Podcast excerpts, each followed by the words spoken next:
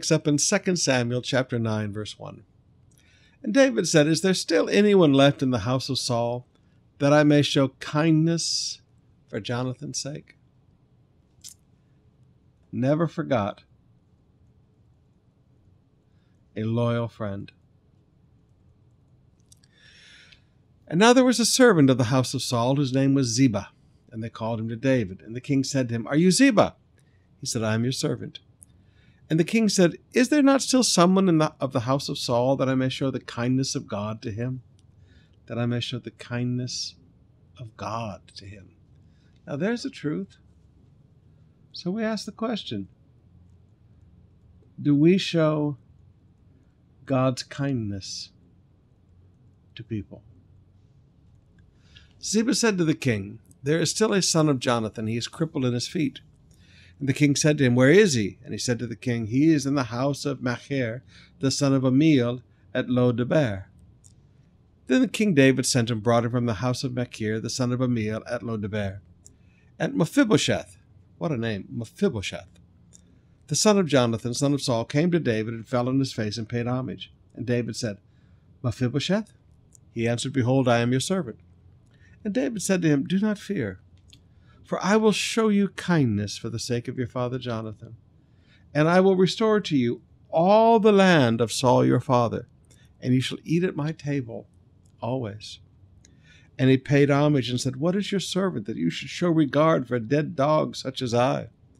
Then the king called Ziba, Saul's servant, and said to him, All that belonged to Saul and all his house I have given to your master's grandson and you and your sons and your servants shall till the land for him, and to bring in the produce, that your master's grandson may have bread to eat.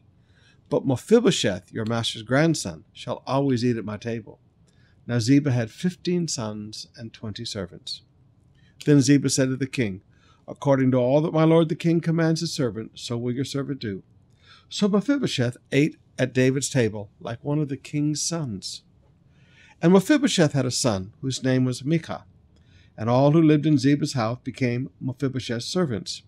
So Mephibosheth lived in Jerusalem, for he always ate at the king's table. Now he was lame in both his feet.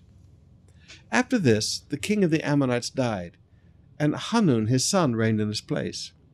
And David said, I will deal loyally with Hanun the son of Nahash, as his father dealt loyally with me. All right, so loyalty flows to the next generation.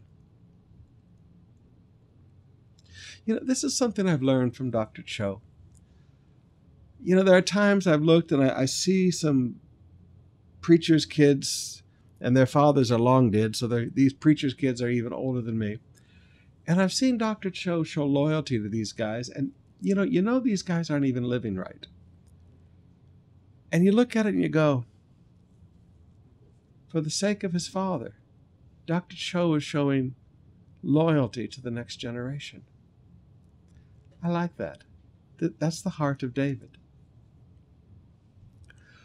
So David sent his servants to console him concerning his father, and David's servant came to the land of the Ammonites. But the princes of the Ammonites said to Hanun their lord, Do you think because David has sent comforters to you that he's honoring your father? Has not David sent his servants to you to search the city and to spy on it and to overthrow it? Why? All right, so you know how um, Rehoboam had some bad friends that advised him? Okay, this is second generation bad advisors. Just like Rehoboam had his friends that gave him bad advice, Hanun also had bad advisors, his friends. Notice these were the princes. These these weren't the people of his father's generation. Now, now, young people, listen to me on this. When young, listen to the older generation. You say, "Well, Pastor, you say that because you're you're 64 years old now." No, I've done that all my life. One of the reasons God has helped me be successful is because I've listened to the previous generation. When, when you, you listen to people who don't know anything more than you do, you're a fool. When you listen to people who've had some life experience, you're wise. So Hanun took David's servants and shaved off half the beard of each and cut off their garments in the middle at the hips and sent them away. When it was told David, he sent to meet them, for the men were greatly ashamed. And the king said, Remain at Jericho until your beards have grown, and then return. When the Ammonites saw they had become a stench to David, the Ammonites sent and hired the Syrians of Beth Rehob and the Syrians of Zobah, 20,000 foot soldiers, and the king of Maacah with 1,000 men, and the men of Tob, 12,000 men.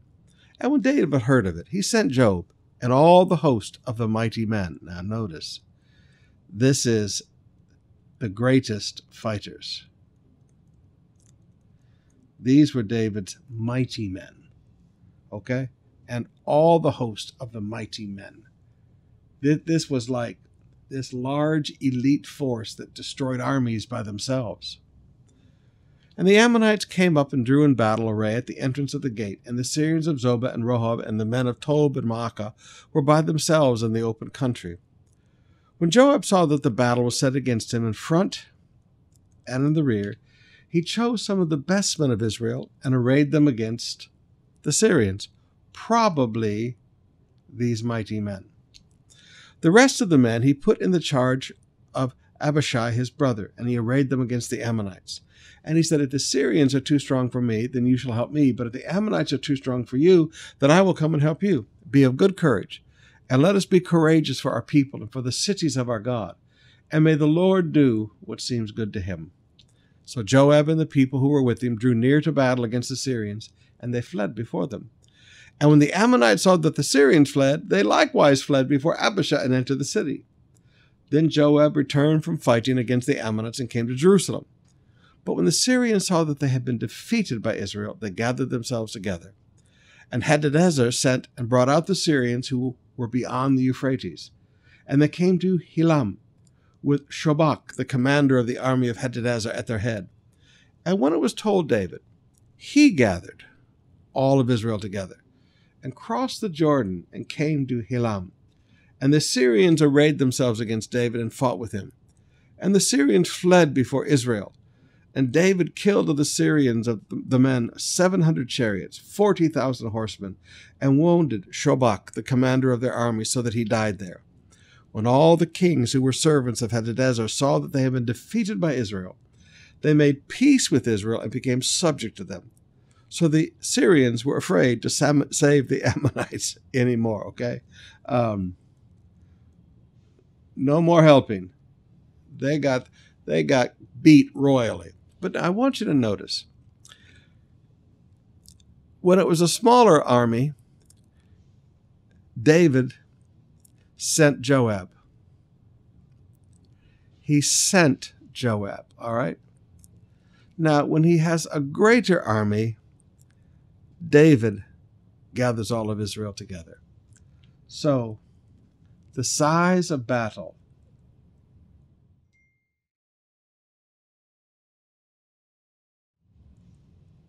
determines involvement. David knew how to delegate authority. A smaller battle, he let Joab go do this. Big battle, it's time for David to get out there and lead all the men himself. All right, let's open up our hearts and spend some more time in worship.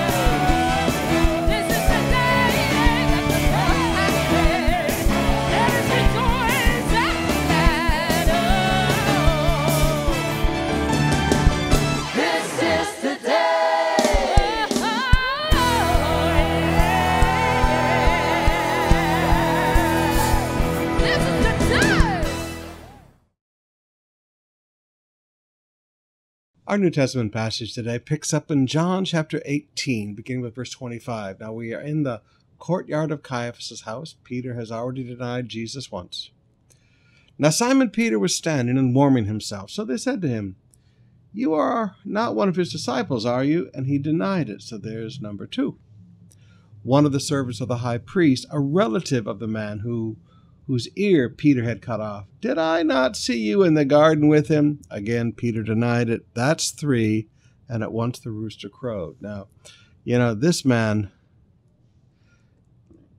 he knows who cut off the ear. Okay, he he's seen some things today. Then they led Jesus from the house of the Caiaphas to the governor's headquarters. It was early morning. Okay. So we've had Peter's denial. He's run out crying.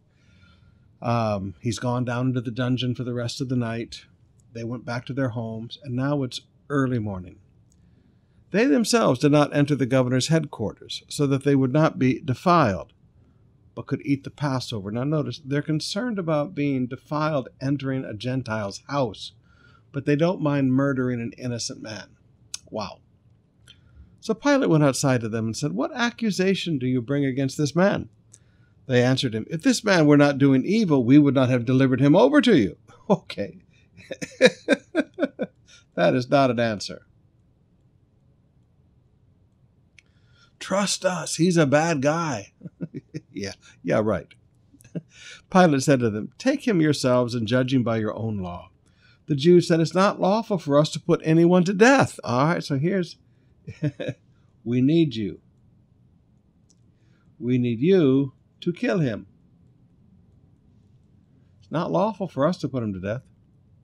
This was to fulfill the word that Jesus had spoken to show by what kind of death he was going to die. So Pilate entered his headquarters again and called Jesus and said to him, Are you the king of the Jews? And Jesus answered, Did you say this of your own accord? Or did others say it to you about me? Pilate answered, Am I a Jew? Your own nation and the chief priests have delivered you over to me. What have you done? Jesus answered, My kingdom is not of this world. If my kingdom were of this world, my servants would have been fighting, that I might not be delivered over to the Jews. Now, notice, delivered over to the Jews, not to you, to the Jews. But my kingdom is not from the world. Wow. That one you just got to go wow to. Then Pilate said to him, So you are a king? Pilate answered, Jesus answered, So you say that I am a king? For this purpose I was born, and for this purpose I have come into the world. What? To be king. To bear witness to the truth. Everyone who is of the truth listens to my voice. And Pilate said to him, What? What is truth? Now, the word here for truth is reality. What is reality? I mean, you're, you're dealing with a soldier. You're dealing with a man who's watched bloodshed and horrible carnage that you and I cannot imagine. And then he gets around these Jews that, forgive me, they won't come into his house because they'll be unclean, but they'll murder an innocent man. I mean, Pilate's got to be going, you know, these people are nuts. He said, What's real? After he had said this, he went back outside to the Jews and told them, I find no guilt in him. But you have a custom that I should release one man for you at the Passover. So do you want me to release to you the king of the Jews. And they cried out again, Not this man, but Barabbas. Now, Barabbas was a robber. Do you want a robber or do you want Messiah? They chose a robber. Bad choices. Now, brothers and sisters, in life, life is a series of choices. Do you want Jesus? Or do you want something far less? That's a question you have to ask yourself constantly every day. Every day, the same, the same question is being asked to us all day, every day. Who do you want? Jesus? Or do you want that sin? Jesus or that adultery? Jesus or that drunkenness? Jesus or those sinful friends that will walk away from you tomorrow? What do you want? Always choose Jesus. All right, let's get for some wisdom today into the book of Proverbs, chapter 25. Proverbs 25. There's great truth here for us today. Like cold water to a thirsty soul, so is good news from a far country. Have you ever been really hot? Like right now, it's really, really hot. And if you notice how good just cold water? I mean, forget Coke, forget a forget a frappuccino. Just nice cold water. Lots of ice cubes. I forgive me, I like lots of ice cubes. My wife my wife laughs at me, but I love lots of ice cubes. Like cold water to a thirsty soul, so is good news from a far country. Like a muddied spring or a polluted fountain is a righteous man who gives way before the wicked. A muddied spring or polluted fountain is a righteous man who gives way before the wicked. Wow. When you back up from wickedness, never back up from wickedness. Because you're like a muddied spring, you're a polluted fountain. In other words, people went to you. They went for hope. They went for water. And they found none. Now, some of you, you've grown up your whole life in the city, so you won't get this. But some of you, like me, you spent years of your life in the province. Have you ever been really thirsty? And you know, they got these nice springs that just come out of the ground.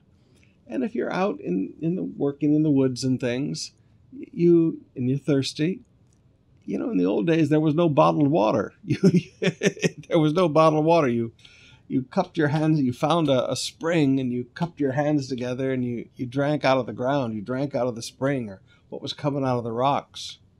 And it was good and sweet water.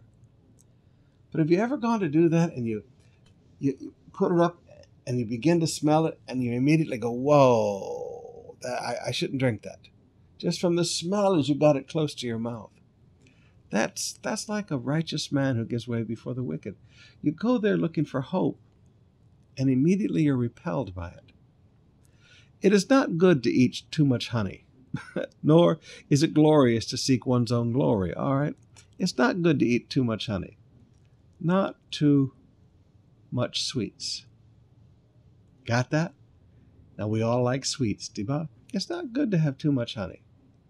Now honey is good, but you can't have too much.